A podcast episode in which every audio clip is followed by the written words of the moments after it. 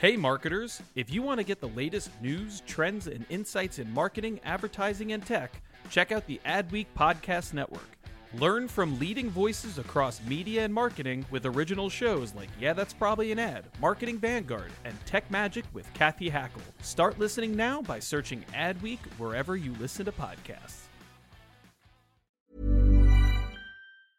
Hi, I'm Daniel, founder of Pretty Litter. Did you know cats tend to hide symptoms of sickness and pain? I learned this the hard way after losing my cat, Gingy. So I created Pretty Litter, a health monitoring litter that helps detect early signs of illness by changing colors, saving you money and potentially your cat's life. Pretty Litter is veterinarian developed, and it's the easiest way to keep tabs on your fur baby's health right at home. Go to prettylitter.com and use code ACAST for 20% off your first order and a free cat toy. Terms and conditions apply. See site for details. Hey, it's Ryan Reynolds, and I'm here with Keith, co star of my upcoming film, If, only in theaters, May 17th. Do you want to tell people the big news? All right, I'll do it. Sign up now and you'll get unlimited for $15 a month and six months of Paramount Plus Essential Plan on us. Mintmobile.com slash switch. Upfront payment of $45 equivalent to $15 per month. Unlimited over 40 gigabytes per month. Face lower speeds. Videos at 480p. Active Mint customers by 531.24 get six months of Paramount Plus Essential Plan. Auto renews after six months. Offer ends May 31st, 2024. Separate Paramount Plus registration required. Terms and conditions apply if rated PG. Hey there, are you ready to elevate your personal brand or company? Meet Viral Growth, your one stop shop for video content and audience building. Imagine growing your brand organically on social media without the hassle of editing videos for hours. With Viral Growth, it's a breeze. They handle the brainstorming, scripting, and editing while you simply just hit record. And don't worry about your niche, they cater to everyone, from business and marketing to health and wellness. Are you ready to make waves in the social media realm? Visit viralgrowth.io and use code ADWEEK, that's A D W E E K, all lowercase, and get 10% off your plan.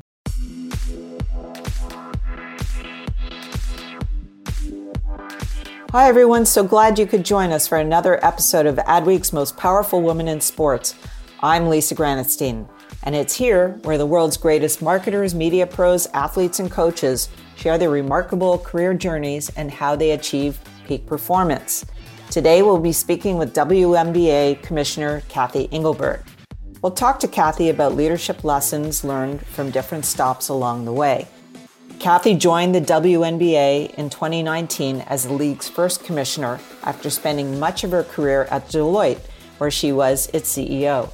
Cathy is charged with bolstering visibility for the sport of women's basketball, empowering its players, and enhancing fan engagement.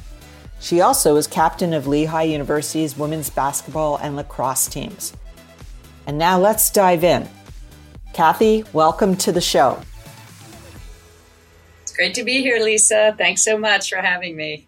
Great. Oh, my pleasure. Great background. I love I love I'm in that. my office, so you know. Yeah. Is that your jersey? Yeah, that's my jersey that Lehigh gave me. I was number 12. So yeah, I was the point guard. Oh, that's amazing. So I want to talk to you a little. Let's start right from the beginning. Um, where did you grow up and how did you get into basketball and sports in general? Yeah, so I grew up outside of Philadelphia in southern New Jersey. And so um, my father, little known fact about me, my father was drafted into the NBA in 1957. He played for St. Joseph's University under uh, Dr. Jack Ramsay. Went on, he, uh, Dr. Jack went on to be a Naismith Hall of Fame coach. So you might say I had a little DNA, basketball DNA in me, um, and obviously grew up as a Title IX. I mean, I, I grew up. Title IX is going to um, celebrate its 50 years next year.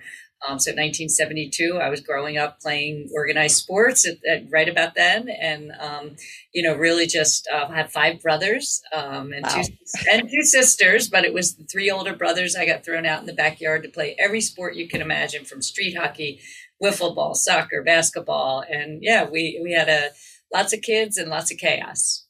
Wow, that's amazing. And how did you um you actually spent quite some time at Deloitte. You built your career there. Uh did you always want to be on the in the business side or early on were you thinking about sports or did that come later? Oh, never thought about sports. Never in a million years thought I'd be the commissioner of a major sports league. But, you know, I, I was um, at Lehigh, you know, I was a very good student in high school. But then when you go to college and everybody was a really good student and it becomes competitive, just like Mhm. sports is. So playing two sports in college, both uh, basketball and lacrosse, as you mentioned, Lisa.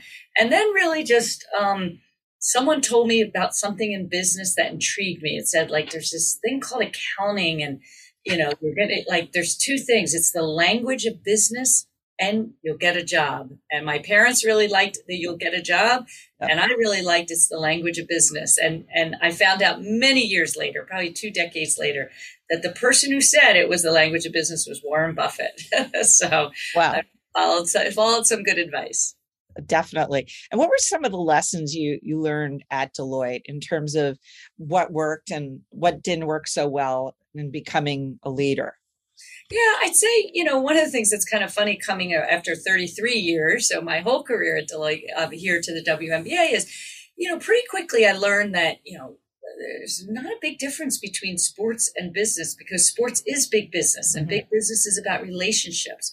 So everything I did at Deloitte was about building relationships with clients, with our people, and and sports is all about building relationships. And the stakeholders are a bit different, though, Lisa, because you yeah. have owners. So first, I went from hundred thousand employees at Deloitte to 144 players. And then you have owners of the teams, you know, who independently own the team. The league doesn't own the teams. Mm-hmm. And then you have obviously the media, you have referees, you have fans. So I go to, I do a tour of all of our cities and I meet with the fans, and that's always really interesting. Wow. Um, and so, but I think definitely from Deloitte, I learned so much about um, crisis management because I was around in business at the S&L crisis back in the late 80s, mm. and then Y2K and Enron imploding, and then the financial crisis of 07, 08, and now obviously coming into the league to the, the global pandemic and a racial crisis. So you might say I had some good background in dealing with crisis and scenario planning was such an important part of it. And I'll never forget my team. As soon as we hit the pandemic, March of 2020, I was like, we've got to do scenario planning because for a league of our size and scale to be out of the sports landscape for 20 months, which it would, what it would have been if we didn't have a season last summer, would have been existential. So I'm like, we got to do scenario planning in arena, not in arena, in one place, regional. How are we going to do this? How long could the season be? How much will we pay the players? And people were like, scenario what? And so I realized how blessed I was to have this background. Like, yeah, yeah we're going to put five scenarios. We're going to take them to the owners. We're going to see how much it all costs to test players every day. And we ended up with 92 days in a bubble in Florida at IMG mm-hmm. Academy. And, you know, could not be a better platform for the players coming off George Floyd and Jacob Blake to express their yeah. kind of, you know, social justice platform. We stood up our social justice council that is still doing really important work in the community today. So I'd say thank goodness for my background at Deloitte on doing all of that and, and really just recognizing sports isn't as different as everyone thinks it is. Well, what what was it that drew you to the WNBA? Yeah, it's a really good question because obviously I grew up with sports in a big yeah. family, but um, I was kind of ending at Deloitte. You have a term as CEO. I was ending my term, and it was kind of like, okay, I could go do a bunch of things, and I was actually, so for those listening, like if you're really confused at different points of your career, now I'm 33 years into mine. Um, and I'm like, gosh, I have no idea really what I want to do. But I actually wrote three things on a piece of paper that I wanted out of my second act, let's call it. I wanted, um, you know, something different something with a broad women's leadership platform because I had spent most of my career, you know, myself climbing the ladder and also mm-hmm. advocating for other women. So broad women's leadership platform. And the third thing was I wanted something I had a passion for. I actually thought it might take me into healthcare because I had worked in the pharmaceutical life sciences sector at Deloitte. Mm. Or it would take me to a college or university or a big non for profit and lead that. And then this job came along and I said, something different, check Broad Women's Leadership Platform, double check, and something had a passion for, triple check. So um, it was just a it was a good match, and there uh, I knew the league was in need of a multi-dimensional transformation. I wanted a challenge. I didn't want something easy. Again, I had no idea six months in we'd hit a pandemic and everything that happened, but. Yeah but you know that's what attracted me that it met the kind of these three simple things i wrote down because i really didn't know what i wanted to do next. Um, I'm very honest about that. Yeah yeah well i'm i'm impressed you know we we forget it's the time frame is all such a blur but you were really only there six months before yeah. everything and during that six months we negotiated a new collective bargaining agreement an eight year deal you know that was very progressive and very player first and you know, so I can talk a little bit about that strategy because I You know, I didn't know anybody in sports before I came into the league. Now you know everybody.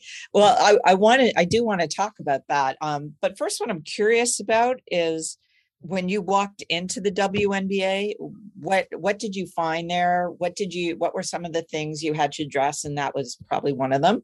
Um, and where where are things now? And then we could we could definitely break it down by you know team expansion and fan growth, pay equity, and all that. It's a You lot to dig in. Four days in, I just retired from Deloitte. Four days in, they said, You're going on a plane to Las Vegas. And the first meeting you're going to is a collective bargaining meeting. and I'm like, Well, Yeah, you have to uh, remember, I didn't know one owner, I didn't know one player, I didn't know the labor relations committee, the lawyers. But anyway, but I knew kind of business, um, and so, uh, so. But what I did, and this is like so many leaders miss this, I think sometimes is, I just sat there and listened. Like I couldn't act like I knew everything, and I had been prepped a day before, but Mhm. For an hour or whatever. yeah. So, I mean, it was listening. And as I listened, I said, God, I've been involved in a lot of contract negotiations, but, and having been a college athlete, but never, probably never good enough to play WNBA wasn't around when I graduated from college, but, you know, like I want what they want, you know? So, um, but we need to build an economic model, not just in the WNBA, but in women's sports to support all the things we want to give the players. So, so we went pretty bold over the ensuing six months, um, announced in January of 2020, again, a progressive collective bargaining agreement. And then the hard work of transforming the league started. Um, and it's like, okay, we need a new economic model. We need to bring in new sponsors. We need new media partners. We need better deals. We need people to see supporting the WNBA is good for their business. We have to build a narrative about that. So, you know, Lisa, when I say a multi-dimensional transformation, I really mean it. It's everything we're doing, and it's people, it's process, it's um, it's the ecosystem. So, so, but one of the first things I did is I said, like, let's get a very simple strategy. Um, play three prongs. Player Yeah. that I could talk to anybody about, the, all the stakeholders, anybody in our ecosystem. So one was, you know, player first. We have to build trust with the player. So I always say, like, do some small things of symbolic value to build trust when you become a new leader in an organization, especially when you when you're in a brand new organization to you. But even when you're in a new role within an existing organization, find out what the friction is with your employee base and do some small things to fix some of them to the extent you can. And it's cost effective to do so. Yeah. Things. And then so player first. So I knew players don't trust us. They had opted out of the prior collective bargaining agreement. So player first. And then stakeholder success. That meant the owners too. The owners have put a lot of blood, sweat, and tears into this league, but all of our stakeholders. And then fan engagement and fan experience. We made it very hard to be a fan in the WNBA of the WNBA. Yeah. So that was the three three pronged strategy, and then that sat on a foundation called the brand, which was very strong. We had just launched the orange hoodie and the new logo, logo woman, very strong brand. The game, the, I went to my first game in New York because that's where I lived, and I'm like, game is really exciting and strong. And then the organization, which needs a t- needed a total transformation, and then the ecosystem. A lot we don't control. Like, how do you value a patch on a uniform, a placement on a court, a media rights fee? Um, how do advertisers play into supporting women's sports in the WNBA? So that's the ecosystem, and and a lot about how sports betting. What's an NFT? I didn't know what an NFT was, a non fungible token. I came into the league. Um, so a lot to learn for me, but also a lot to transform. And when we hit the crisis, the pandemic, I said, you know, the one thing I knew from my prior life that is in the middle of a crisis, the decisions you make, you'll be talking about for a decade, plus or minus, whether they worked out or didn't. Right. And although all of your weaknesses are amplified in a crisis, it's also a chance to fix them and actually Mhm. people start to notice. So, so that was the strategy. Um, we delivered that season in our bubble, and then this past season, the most watched season in you know 15 years. Um, we have 1.6 million people watch a game in August that was on Wow. ABC because when we're on ABC, we draw higher than when we're on ESPN. ESPN, a great partner, uh, but in the Disney family, ABC, because again, our fan data, we're doing a lot of fan data analysis. I'm a very data driven person, and we skew younger, more diverse, and we skew more women as a percentage than the men's league. So what what happens when you have that fan base? They're not watching the different channels that maybe they're watching men's sports, but they're watching ABC and CBS and Mm. Amazon Prime Video. We signed a streaming deal with last summer. So, you know, those are all the things you kind of have to assess um, Yeah. and transform. And so we're off to the races, and, and I couldn't be more proud. And, and it's all the players. I, when I say players and amplifying their platforms, this is what it's all about. And and they're just, you know, they're just so talented in multidimensional ways, not just on the court. Right. It really it really does seem and and it's interesting you mentioned how sports is is very much like business business is like sports and and making sure the players or the employees are are happy and well cared for is so important. And that and you see in other leagues now, you know, the women's soccer is going through its growing pains and that is something they're addressing now. So again just you know having that foundation as you know the players are the foundation you make players happy and you build out. Um have they been helpful with engaging with the fans has that made your job easier in that regard as well Yeah. Now, unfortunately, since I've been the commissioner, we had Yeah. a season without fans in a bubble. yeah And this season, up until the Olympic break, so first half of the season, limited or no fans in most cities that we play in. And then, you know, by the end of the season, I mean, two sellouts for game three and four in Chicago. That's and then amazing. game, game one and two, 12 and 14,000 in Phoenix. Amazing. I mean, just Yeah. amazing to pull in where maybe we had an average of six or 7,000. So I think people are starting to be allies, advocates for women's sports, for the game. I think a rising tide lifts all boats. So, you know, again, on, on soccer, you know, I'd love to, you know, see them thrive. I think we're going from survive to thrive in the WNBA 25th season, double any, you know, like the longest standing professional sports, women's sports league in the US and double any other. So we need all of women's sports to thrive, especially team sports. So individual athlete sports are a little easier to market. One mm-hmm. big, you know, Serena Williams or a golfer. Team sports are much more difficult. So it is about the players. It is about them interacting with fans. But you know, our players are so active in their communities that you know I, I don't even have to ask. Like that's what they do. That's in their DNA. Um, they're really socially conscious, conscious and community minded. And now it's you know how do we get the fans to come watch them in and sit in seats and watch a game? And we're like you know, we're just 120 minutes. So it's, a, I call it the greatest 120 minutes in sports. It's not some four hour ordeal. Right Uh, very affordable for families. Um, we've got lots of dads and daughters that come. We have a very diverse fan base. Um, but we need more fans. We need more media coverage. Yeah. Um, and so we're, that, that's, that's what we're doing. Right? Hey, it's Paige DeSorbo from Giggly Squad. High quality fashion without the price tag. Say hello to Quince. I'm snagging high-end essentials like cozy cashmere sweaters, sleek leather jackets, fine jewelry, and so much more. With Quince being 50 to 80% less than similar brands. And they partner with factories that prioritize safe, ethical, and responsible manufacturing. I love that. Luxury quality within reach. Go to quince.com slash style to get free shipping and 365 day returns on your next order. Quince.com slash style. Hey, it's Ryan Reynolds, and I'm here with Keith, co star of my upcoming film, If, only in theaters, May 17th. Do you want to tell people the big news?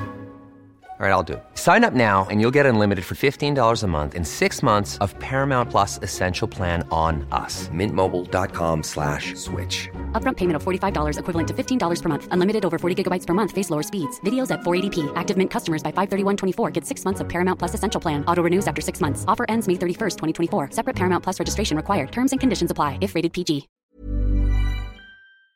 Hey there, podcast fam. Are you ready to break free from the social media rut? Hold on to your hatch because we've got just the thing for you. Meet Viral Growth, your one stop shop for leveling up your online presence.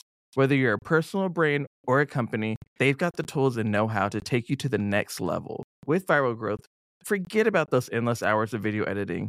They handle everything from brainstorming to polishing your content so you can just focus on being awesome. And guess what? We're hooking you up with a sweet deal. Use code ADWEEK for 10% off when you sign up. Ready to take your social media game to the next level? Head on over to viralgrowth.io and let's turn those digital dreams into a reality. and you're you're also uh, working with a, a couple of major brands on uh, WNBA Changemaker. Do you want to talk about that a little bit and and what's that been like getting getting people like or people companies like Nike and Google on board?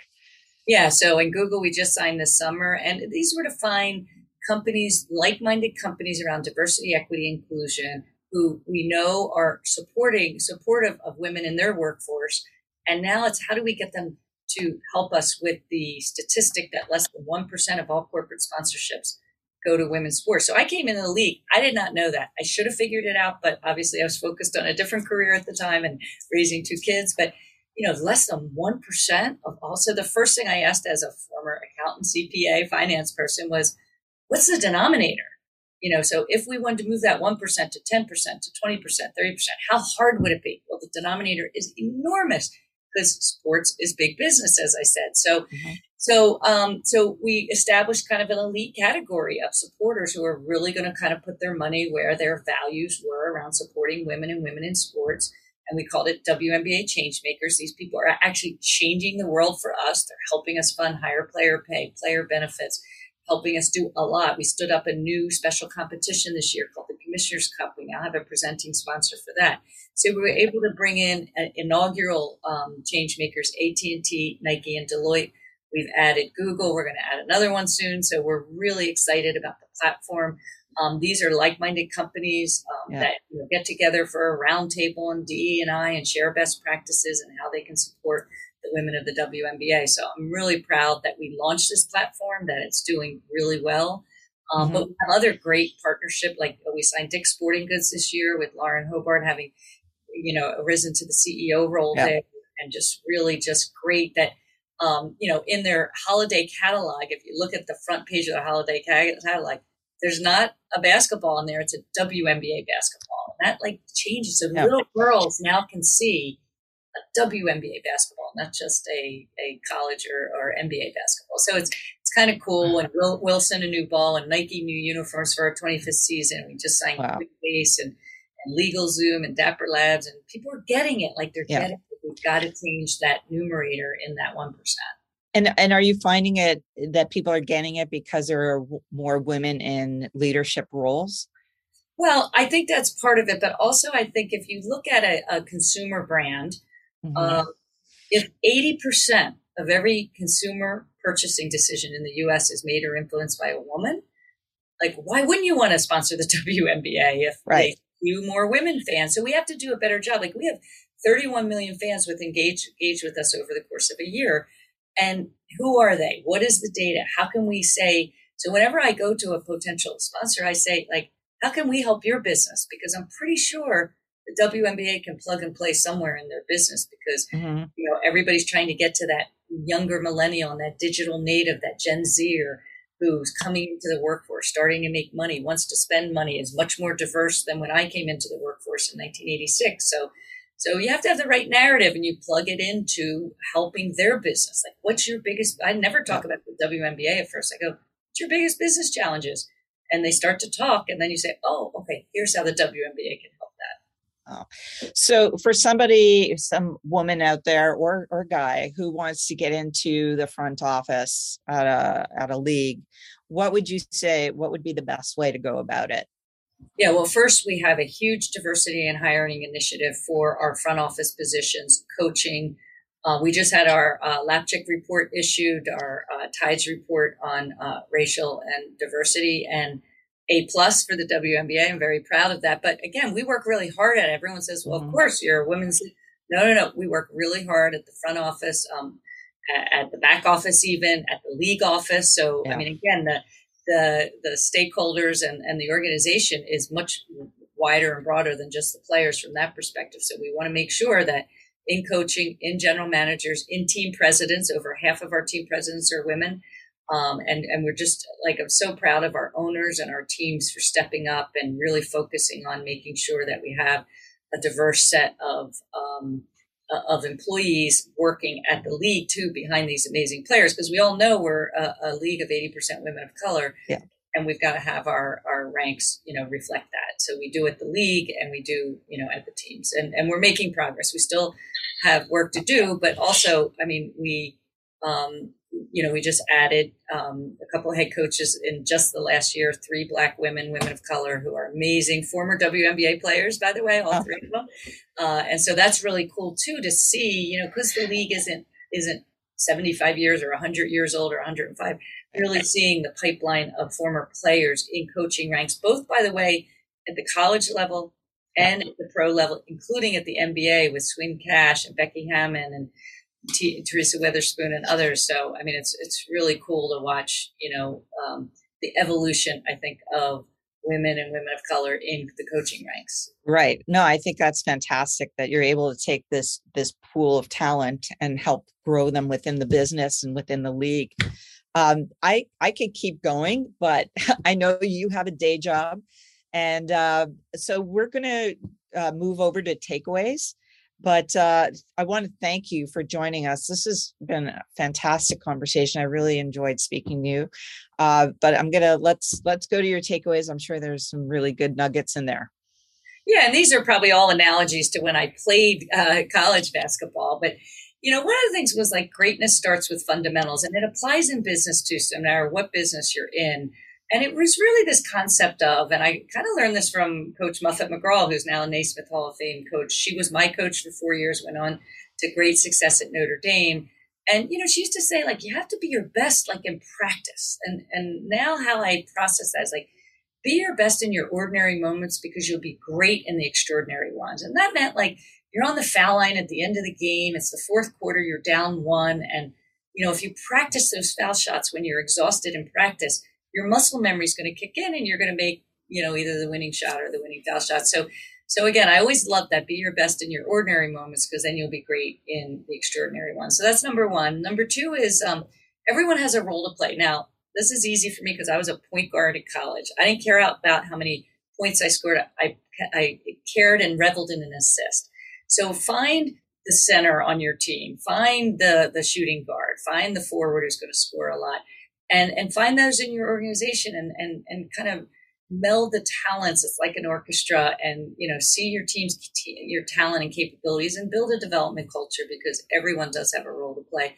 And I guess the last takeaway, Lisa, is um, one that I'm really passionate about, especially around women for women, um, because I see a confidence gap is shoot when you are open. Again, a sports analogy, um, because there's no doubt, and I've failed many times in my career, but because I was an athlete, I think I picked myself up because I lost games. But fear, fear of failure is definitely the number one. I don't know who said it, number one impediment to success. And I think it was Wayne Gretzky that said, "No one shoots 100 percent, but you'll miss 100 percent of the shots you don't take." So just last point, you know, balance risk and opportunity. Um, you know, don't fear fail, failure. Find organizations that you know help you innovate, help you fail, pick yourself up, and uh, and take the shot. Which means raise your hand and build your capabilities because that's how you build a career. That's how you build a passion in your career. Um, and you know, at least that's my best advice of what worked for me.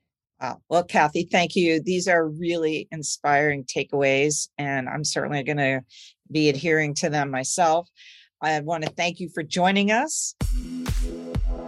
Thank you for listening to Adweek's Most Powerful Woman in Sports, part of the Adweek Podcast Network and ACAST Creator Network. This podcast was produced by Al Manarino, executive produced by Chris Ahrens, and edited by Lane McGibney at Boutwell Studios. You can listen and subscribe to all Adweek's podcasts by visiting adweek.com slash podcasts. Stay updated on all things Adweek Podcast Network by following us on Twitter at Adweek Podcasts. And if you have a question or suggestion for the show, send us an email at podcast at adweek.com.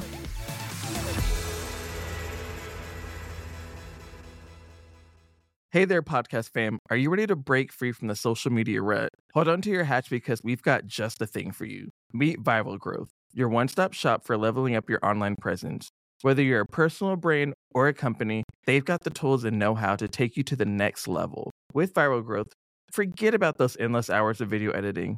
They handle everything from brainstorming to polishing your content so you can just focus on being awesome. And guess what? We're hooking you up with a sweet deal.